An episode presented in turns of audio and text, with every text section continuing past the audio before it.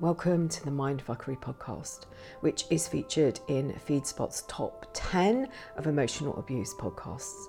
I'm your host, Elizabeth, and in here we explore the areas where others fear to tread. I'm the founder of the Divorce Sanctuary and Wound Talking. I'm also author of Finding Lily, the A to Z of emotional abuse and divorce matters. I've been a woundologist for over 20 years, working with past life wounds, clearing ancestral trauma, and working with this life wounding. It's through my own personal journey I know how much this hurts and how confusing life becomes. So many questions, no real answers. I'm on a mission to educate as many people as I can on the effects of trauma on our lives and our children's lives, healing those wounds and healing the wounds of our mothers and our fathers. It stops here, it stops now, and it stops with us. So, welcome along for the journey of a lifetime. Oh my gosh, I am so, so pleased you're here. I'm actually, I've got a nice cup of tea. It's probably a little bit sweet and maybe not dark enough, but it's nice. I've got a little tiny karaoke voice and I'm away at the moment, so um, I'm not 100% sure what the noises are going to be while I'm recording this.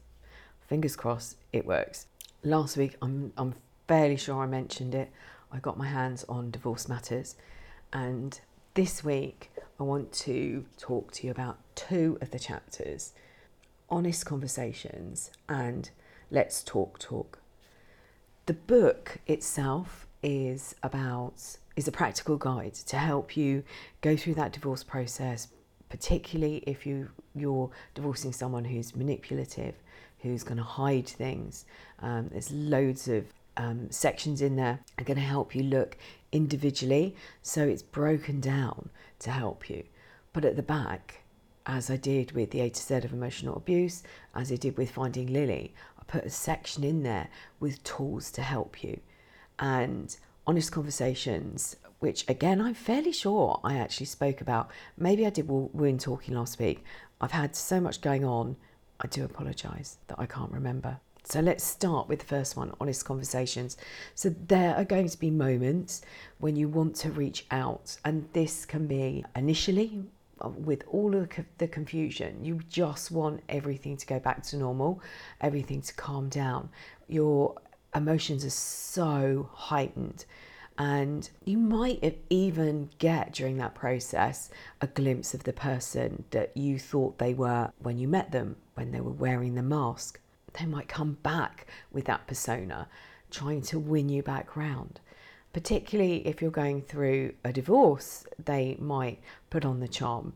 And the other thing that they might do is pretend to be the whole one and that you are the crazy, crazy person.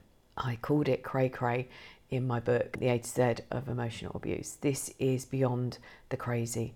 And they told you all about their crazy exes and they told you what these people did, and you believed that story. You believed what they were saying and now you join that long line of crazy exes. And if you think back, and it's only when you're out of it that you can go, God, why did I not see that? Why did I not question that they had? And actually, I think I did, but they had such a long line of craziness, or the whole world was a crazy place. How did I think that was normal? So, honest conversations is the first one I want to, uh, first chapter I want to talk to. It's not the first in the book, it's the one I want to talk to. And as I said, it's one of the tools that I've put in there, and it's I have spoken about this before.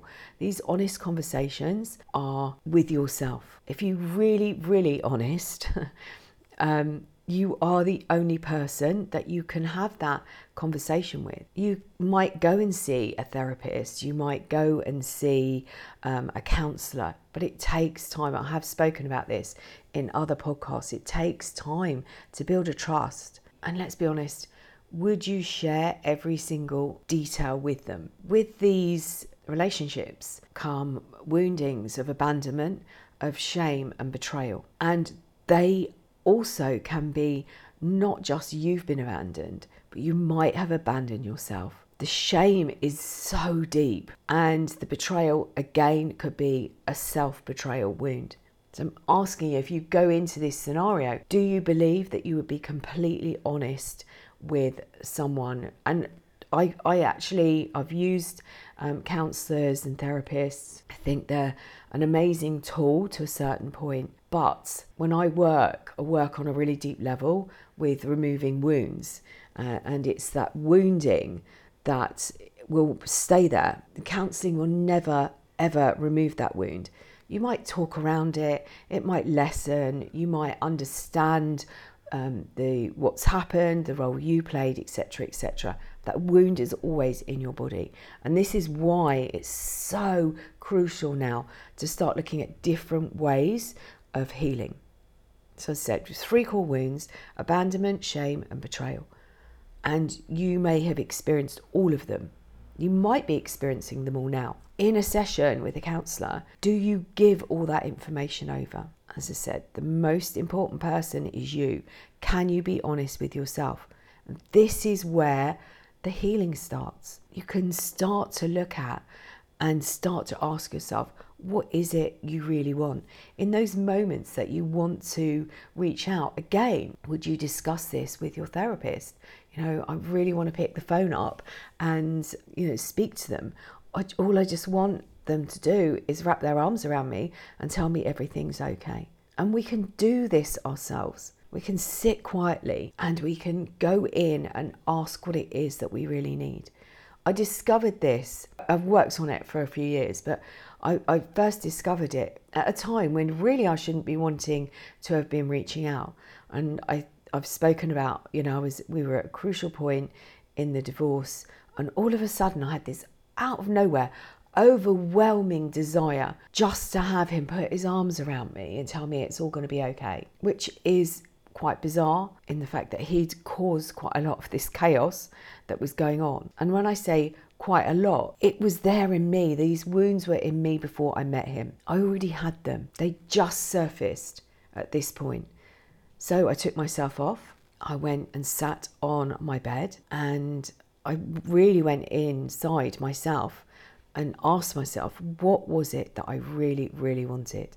And all I wanted was somebody, didn't have to be him. This need, this craving, or whatever it was, just wanted someone to put their arms around them. They wanted to be heard. That was my personal experience. You might want to scream, you might want to cry, you might want to thump the pillow or the mattress or whatever. This technique is really, really powerful, and I promise you it's going to save you so much time and it might even save you money and wasted energy. It's going to help you break the bonds and you'll be able to give yourself closure. And it's the damaged inner child that needs something. Is it attention? You can play that role yourself, but perhaps think about where you're doing it. You know, maybe take yourself off to a place of safety not doing that as you're maybe driving or what have you. Promise you, these honest conversations are life changing. And while we're on the subject of conversations, another chapter that I've put in there that follows what does it follow? When you get stuck and money, money, money, money, it's called Let's Talk Talk. And these conversations that you have with yourself are really powerful, as I've said. So you can go in and have these honest conversations. And this is where my wound talking comes from. This is talking to the wounds.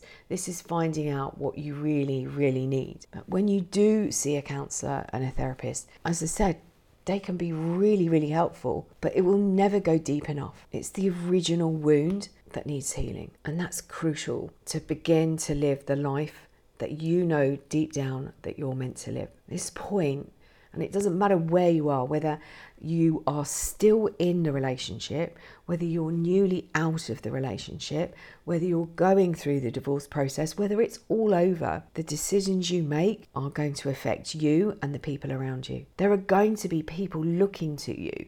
That might be children, friends, family. They're looking to you and they're learning from you. People on a peripheral of your life might be experiencing what you are going through. You are a ripple in this world. And honestly, it might not feel like it, but you have a huge impact.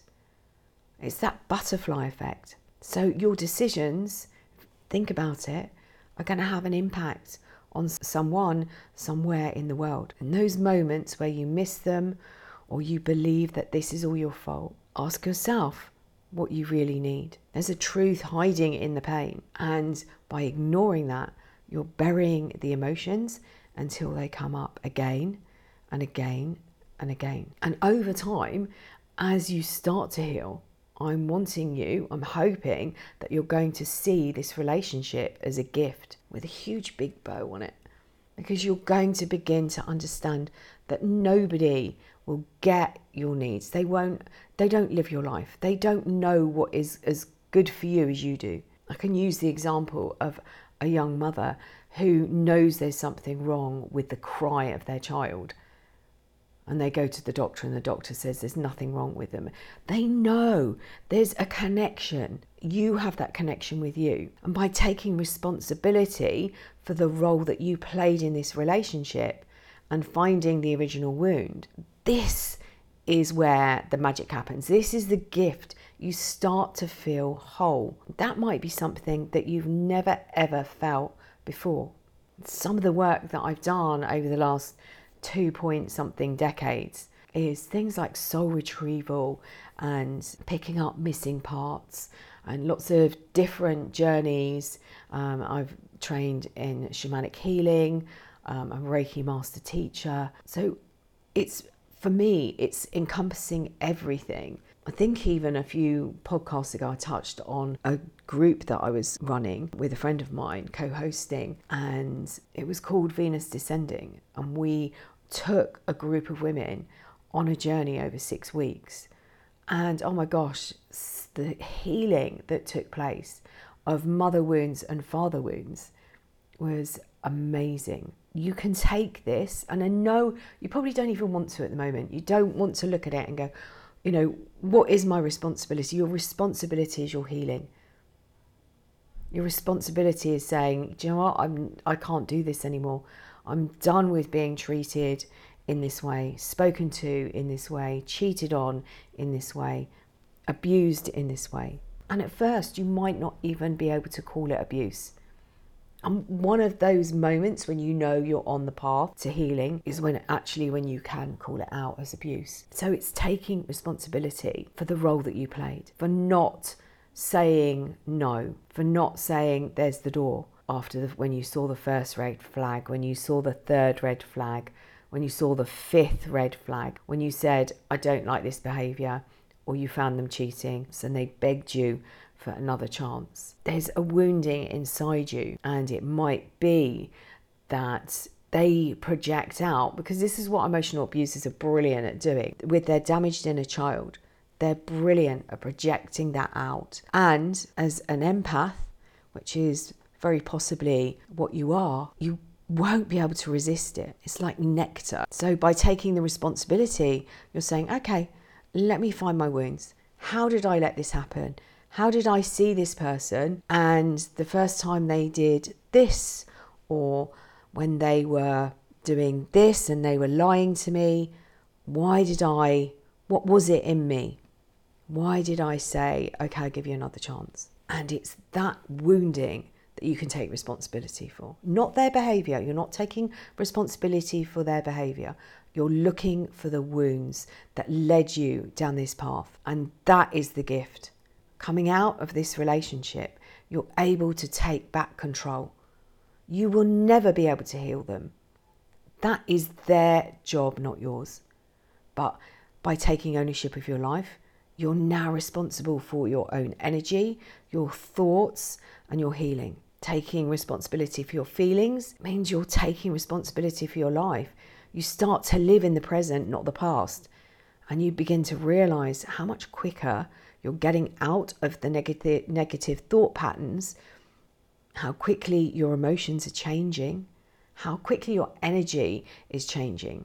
And another thing, which people say, as I know I, I do this in a di- completely different way to a lot of therapists.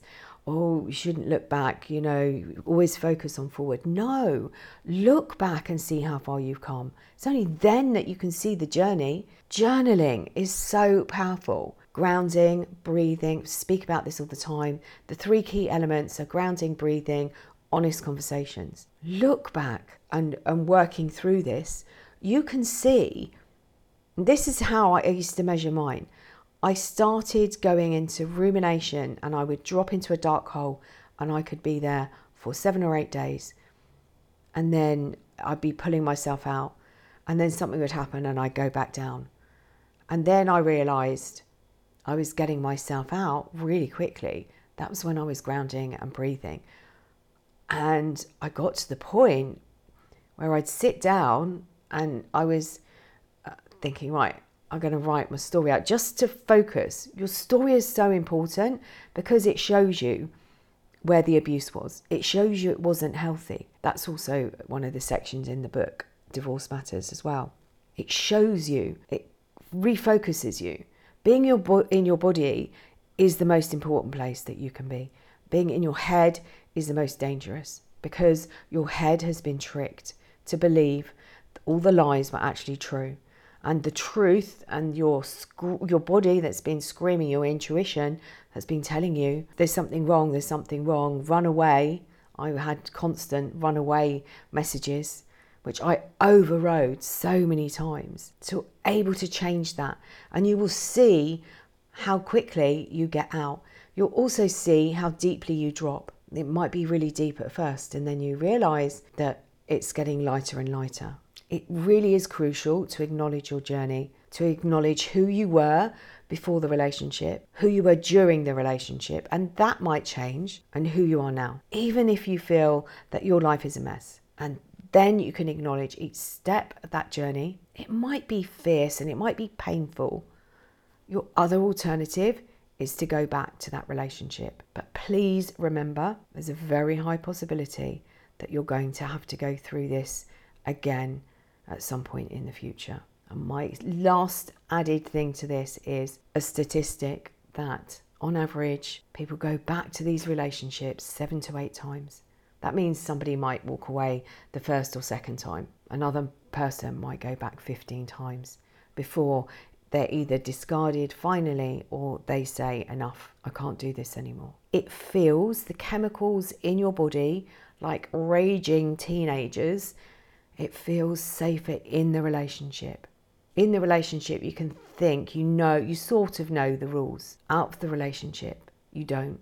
You haven't got a clue how to survive. And part of that will be was during the relationship, they took you back and left you in an infantile state, perhaps the age of three, maybe younger. They will have taken you back. They would have untrained you because they need you to be in that state because they can manipulate you a lot easier. By stepping into your power, you can change your life.